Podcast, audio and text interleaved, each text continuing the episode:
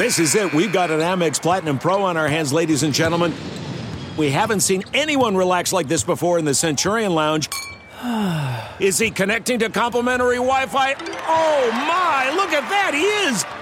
And you will not believe where he's going next. The Amex dedicated card member entrance for the win! Unbelievable! When you get travel perks with Amex Platinum, you're part of the action. That's the powerful backing of American Express. Terms apply. Learn more at americanexpress.com slash with Amex.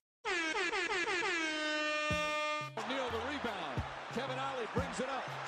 Throws it across. Miller for three. Oh, he backed it in. He backed it in. And the game is tied. We're going to overtime. over the rebound for his ninth. 18 points, 9 rebounds, 6 assists for Jay. Oh, oh what the chicken. Double time. Miles Turner. Yeah. Welcome to the NBA, my friend. Turner sets the screen.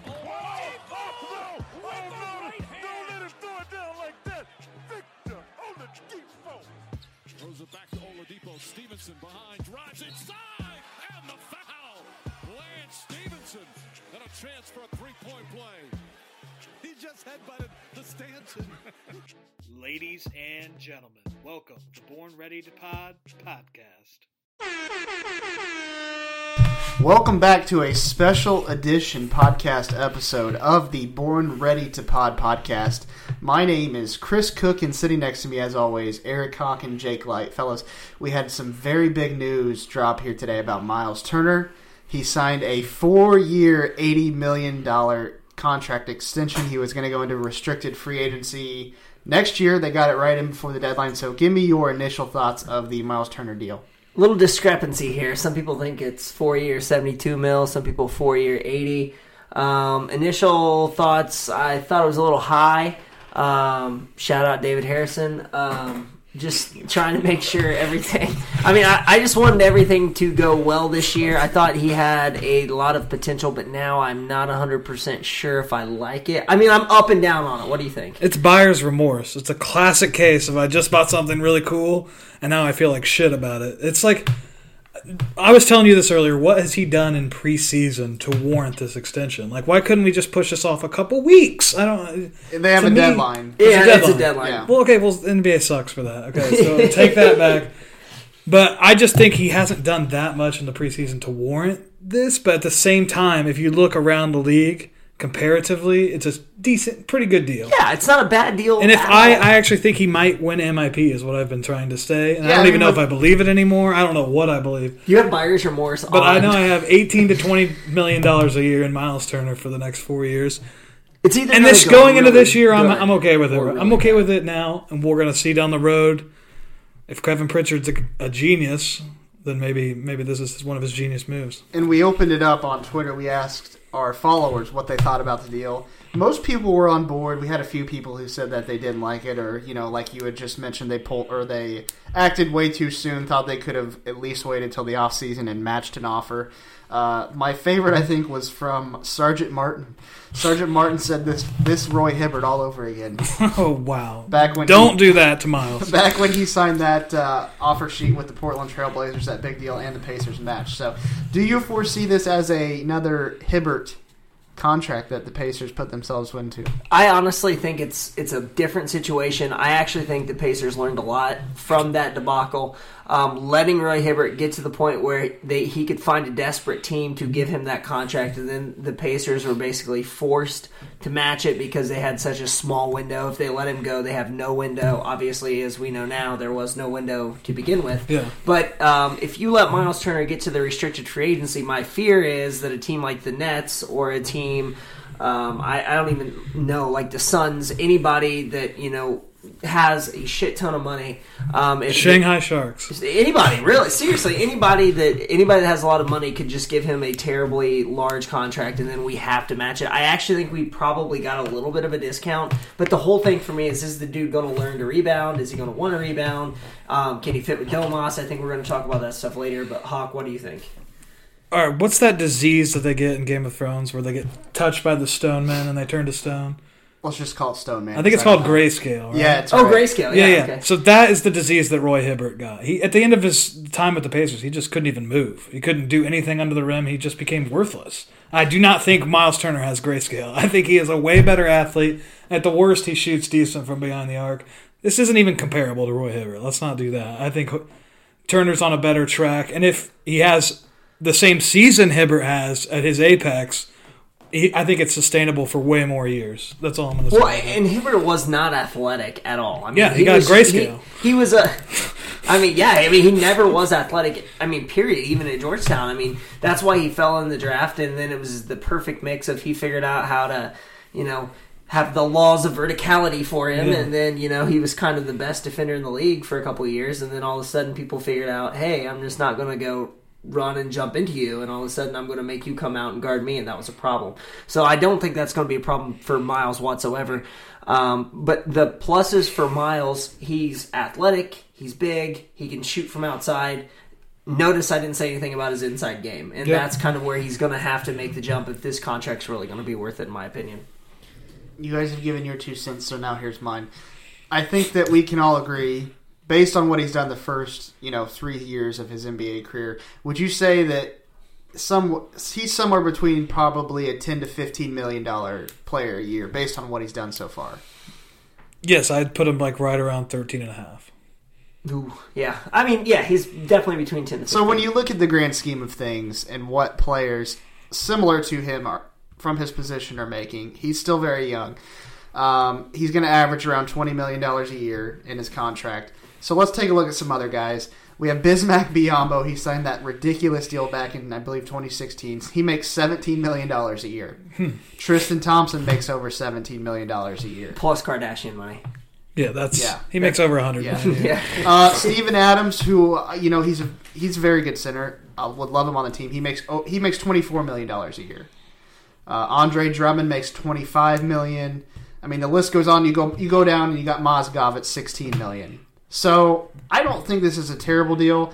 I think actually they probably yeah, I think they saved money by doing it now because I think he probably would would have went more went for more in restricted free agency. Yeah. So it was if that was the case, if they were going to definitely match whatever offer they got, this was a good move on their part because they would have ended up spending more, I think, in the off season.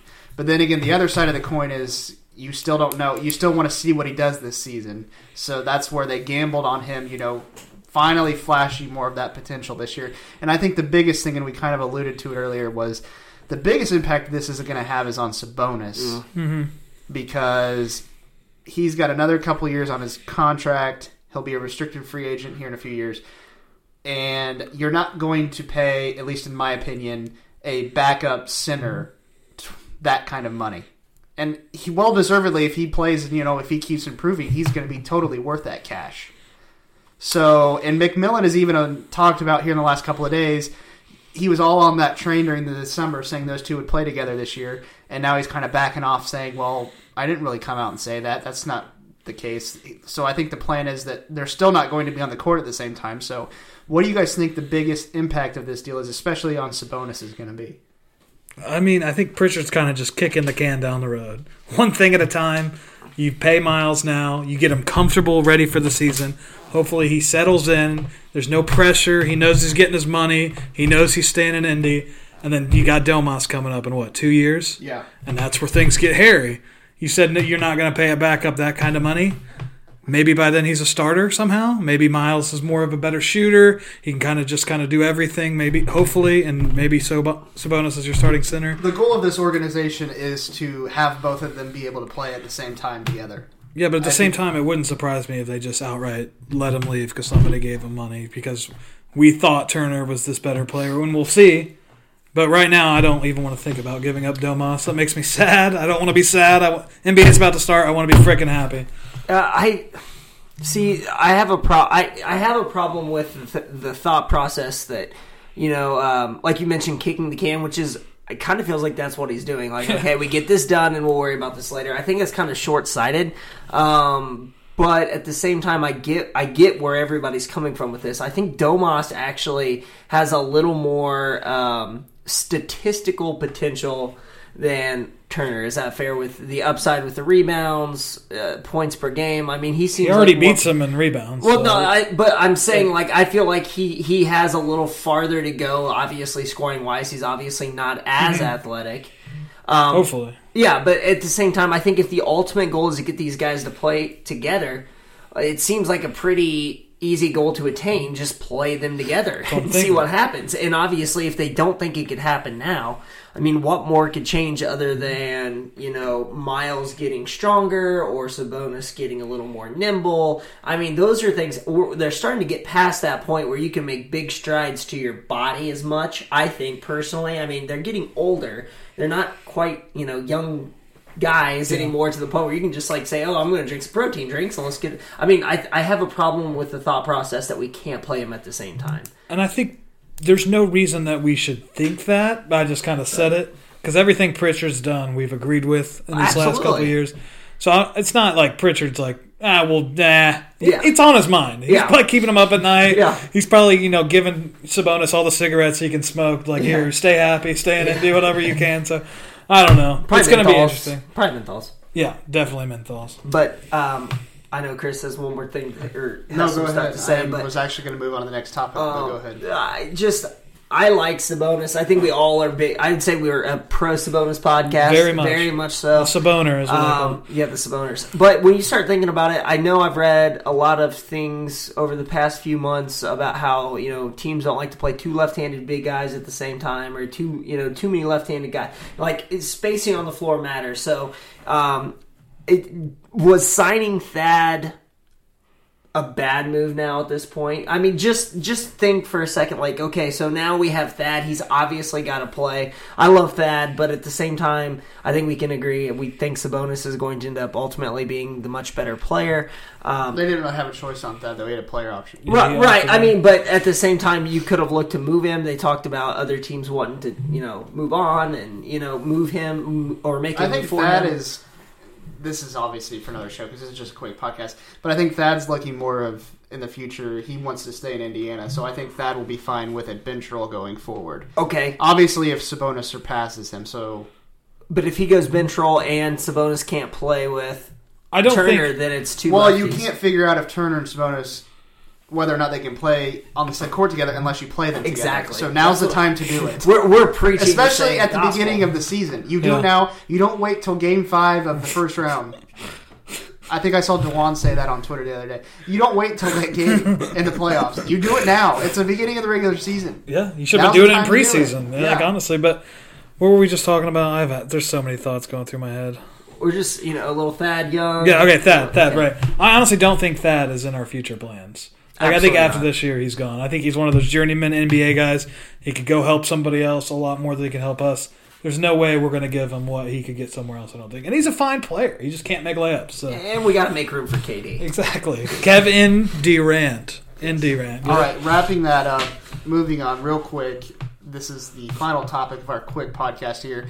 Hawk, I'll let you take the floor. The ESPN Power Rankings came out today, and the Pacers were not part of the top 10 there.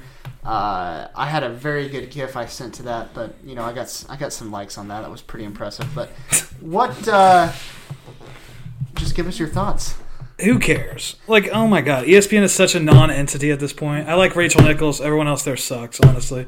Uh, from top to bottom, they're just they're a failing organization run by a, a damn mouse. Like, who cares? Like, they're not on the top ten list. I could have told you they weren't going to be on this list. They'll ne- they'll win the NBA title and not make this preseason list the next season. Indiana gets no love. These small market teams get no love. This should surprise absolutely nobody. Like, if you lose any sleep of this or freak out, you're a loser, in my opinion. It's the preseason. Shut up, and we're gonna play basketball and find out soon. Like, put on your big boy pants, get off Twitter. It's gonna be okay. I don't even want to Go comment. for it. No, I don't even want to comment. I think that's No, awesome. I mean I would agree. Uh, I- I- I mean- ESPN is just The thing, the They're never thing show is with the Lucky said. Pacers, not sexy. Not one thing about the way we play is sexy. Um, it, it just the ESPNs of the world um, are just not going to give us the coverage we deserve. They're not going to rank us accordingly. They're all about. We've talked about this before. They're all about the superstars, what sells. Um, you know, the only way we could possibly, you know, get love from them is if we again went deep into the playoffs or we take LeBron to seven in the first round, which we did, and people seem to forget this now. So, um, yeah, I, I don't I don't put any stock into what they have to say. They're so wishy washy, flip floppy. Every single year it's the same thing. Oh my God, the Cavaliers. It's January. They've lost four straight. Is LeBron done? Oh, and then he gets to the he, he gets to the finals, It's and the oh, same it's a foregone stuff conclusion. every It's just- year, every month. You got the last month it was the Patriots dead. Is this month is LeBron's team not going to make it to the finals? Blah blah blah blah blah. Everyone, shut up. I, I can't add anything more. I love it. Uh, let's look it. bottom. So top five. I'll go over actually all ten of them. So Warriors number one, Celtics, Raptors, Rockets, Jazz, Sixers, Thunder, Lakers, Bucks, Nuggets. Could not disagree more with the freaking Toronto Raptors all the way up there. I And just I can't. I the can't Nuggets, I understand more. they're going to be good this year, but they didn't even make the playoffs last season. I don't get it. I, I just I hate I hate when Let's- people think let's the stop Raptors giving them the be great. credit. Yeah. I hate thinking. All right, enough of that. We're, we're going to wrap up now. The Like, Raptors. I, I, yeah, I hate them too. But it's a good plug for us because we are releasing our official Born Ready to Pod power rankings tomorrow. Top 12 teams. Not 10, we do 12 here at Born Ready to Pod. We're going to give you the top 12 teams in the NBA to start the season. I think you guys are going to like it. Little Yeah. Pacers The bias. Pacers will be on this list. and we Maybe. talked about this. This was just like a consensus between us. Hawk wanted to put him at like number three. we didn't want to look that biased to start off with. What do we have the Raptors at? Just give the people what they want. I just can't stand them. I just what do we You're have? going to have to you're going to have to wait till tomorrow. If it if it's above six, I'm gonna be pissed. You're going to have to wait till tomorrow. Jeez, that's a long time for you to wait. Yeah. That's like it's like 12 hours away. All right, we're gonna wrap up with a tweet from Miles Turner. He just tweeted this out. Oh, breaking news. All caps and exclamations. I bleed blue and gold. I love y'all, Indy. Couldn't have done this without y'all. Yeah, as far as Miles the person, he's like the greatest person ever. Everything I've seen, he's the nicest guy ever. Talks so eloquently for how young he is. Very marketable person. Couldn't say higher things about Miles. But I'd like to get a couple more rebounds. Is that so bad? Does that make me a hater? I guess so. I don't know. Yeah, go get a few more rebounds, big guy, and I'll be cheering cheering all the way, you know, to the ticket booth when I buy my Eastern Conference Finals tickets. All right, that'll wrap it up. Uh, we will be back on Wednesday with our NBA preview show. If you haven't yet, check out our episode we just posted here this morning featuring Pacers sideline reporter Jeremiah Johnson. It was an absolute grand time. Jeremiah is, Jeremiah is a great guy. We've even started his Wikipedia page. Jeremiah Johnson is a great guy. You got to check it out. He has some great insight on the team about the preseason and the opening week of games. So if you haven't listened to that yet, make sure you go do so now. Thanks for tuning in, and we will see you guys on Wednesday. Raptors up. Look around. You can find cars like these on AutoTrader, like that car riding your tail. Or if you're tailgating right now, all those cars doubling as kitchens and living rooms are on AutoTrader too. Are you working out and listening to this ad at the same time? Well, multitasking pro, cars like the ones in the gym parking lot are for sale on AutoTrader. New cars, used cars, electric cars, maybe even flying cars.